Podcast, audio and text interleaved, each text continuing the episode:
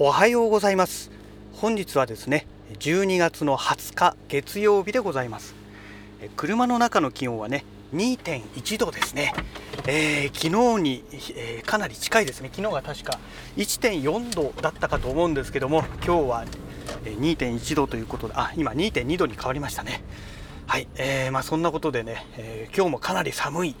朝でございます、え天気はね、え真っ青な空がね青空が広がっております、え快晴でございます。雲一つない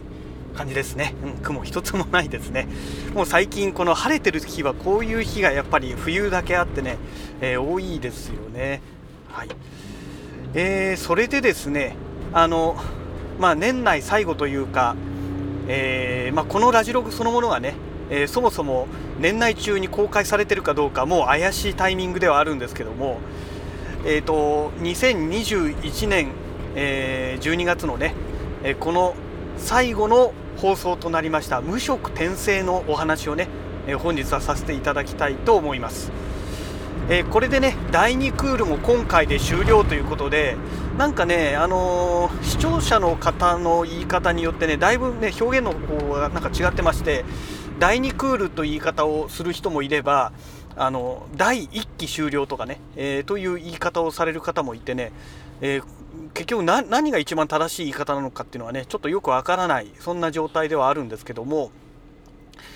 えーとまあ、とにかくね今回第23話ということで、えー、これでね、え第2クール第2クールっていうのはね公式で言ってる言い方なので、まあ、間違いない言い方だと思うんですが、まあ、これがね、え昨日というか今日の未明のね、え午前0時の放送でね終了したと。そういう状態なんですね。で、えー、ちょっとねいろいろとね残念な部分が私の中ではすごく多くてですね。というのがもともと22話前回の放送ですね、えー、22話の時点であのもうね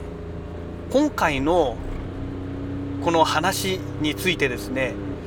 もう大方ね型がついちゃってるんですよね。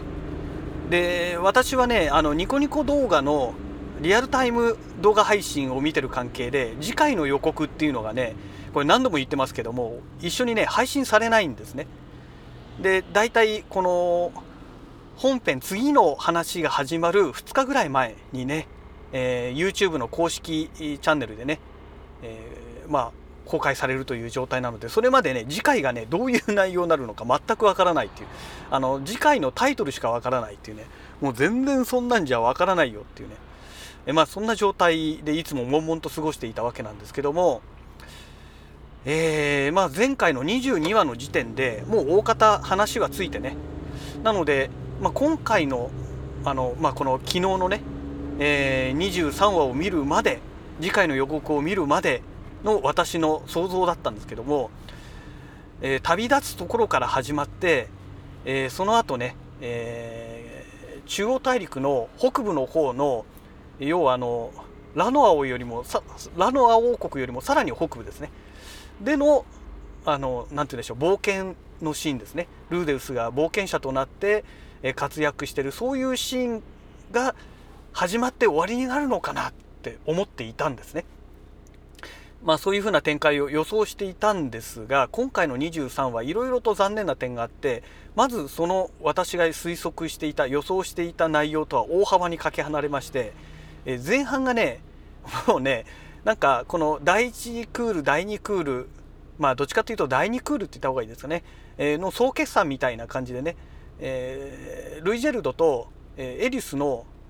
話とか思い出をねなんか詰め込んだそんな感じの話とえルーデウスが、えエリスに捨てられたという、まあ、一応まあ勘違いということになってるんですけども、えこれによって落ち込んでね、えいるシーンですねこの3点なんですよね。えー、それだけでこの最後の1話をまとめちゃうんですかっていうね、えー、じゃあ22話何あんなにはしょっちゃったのっていうねちょっとねそういう残念な感じなんですよ。でさらにねまあ、前半というかほとんどがそれに割かれてましてで最後ね、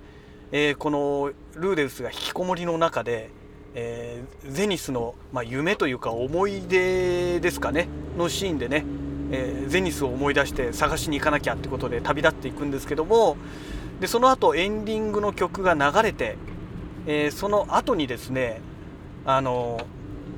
今度はどうしたかっていうとですね、えー、いつもならそのエンディングの曲で終わりになるんですけどもそこで終わらずですねあのどうなったかというと、えー、今度はね学園シーンが出てくるんですよ。これ原作見てる方でないとねやっぱりこの後の展開っていうのは読めないと思うんですけども、えーと、最終的にね、えー、ラノア魔法大学に行くんですよね。でそこで学園生活っていうのが始まるんですけども、えーとね、その学園生活のきっかけともなるシーンがね登場するんですね。一番最後の最後ですね。エンディングの終わりにね。で本当ここがね私の中でも最も最も残念だったシーンなんですよ。アリエル王女と、えー、それからルークと、えー、フィッツ先輩が出てくるんですね。3人。あとまあ2人の従者も女の子の従者が出てくるんですけども、まあ、それはまだいいんですよ。そこまではいいんですよ。出てきたところまではですね。でその時にですねフィッツ先輩の声がやたらと低いんですよ。原作の設定ではね声は声変わりがしてないまだ声の高い、えー、まあ声っていう風にね、えー、いう風に表現をされてるんですね。フィッツ先輩のことをね最初のこのルーデウスとフィッツ先輩との出会いのシーンがですね。でまあイメージのそのキャラクター的なその顔と顔立ちとかね外見的なものからイメージしてもやっぱりねえ声が高いイメージがありましてでそもそもまあ、これもうさっきからずっとネタバレしてますけどねあのフィッツ先輩っていうのはシルフェットなわけですよ。幼なじみのね。でシルフェットってものすごい声が高いじゃないですか。まあ、ものすごいってほどでもないですけど普通に声が高いですよね。であのイメージでいたにもかかわらずなんかねもう声変わりしちゃった男の子っていう感じのねあの低い声なんですよ。ええー、と思ってもこれイメージ全然違うなっていうね。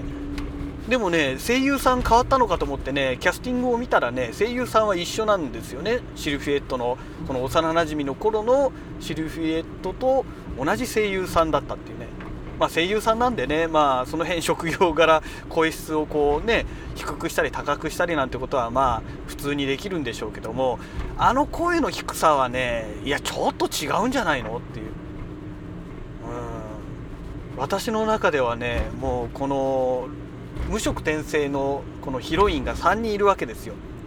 ロキシーシルフィーでエリスっていう感じでね、まあ、登場順に言うとですねこの3人のヒロインがいて私の中ではもうシルフィーがね第第一候補というかねもう一番の推しなんですね。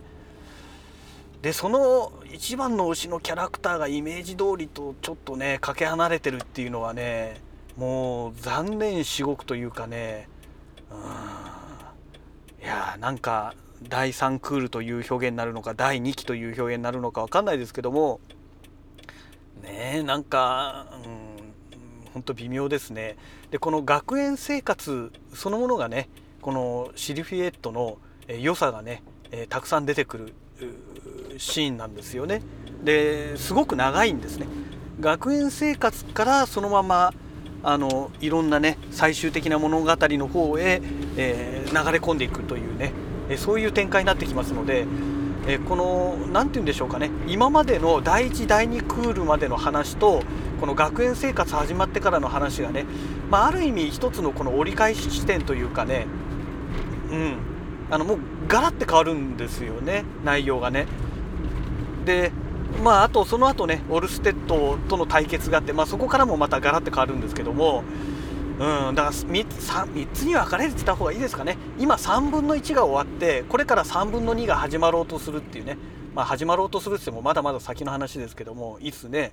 えー、次の話がアニメで放送されるか分かりませんので、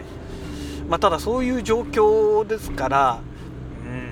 うんなんかねその3分の1がねまあっていうかね、その後以降ずっとこのキャラクターの個室っていうのは変わらないでしょうから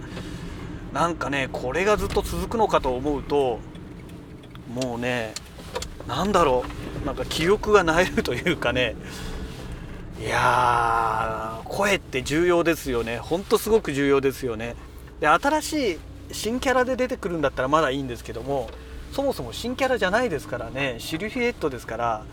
いやーちょっとこれはね本当にねやめてほしかったですね。なんであんな低い声で出させたんだろうかっていうねもうちょっと声高くしなよって思うんですけども。まあね、まあ、そういう方向性なんでしょうねこの今回のこの監督はね。いやー本当残念でなりません。はい。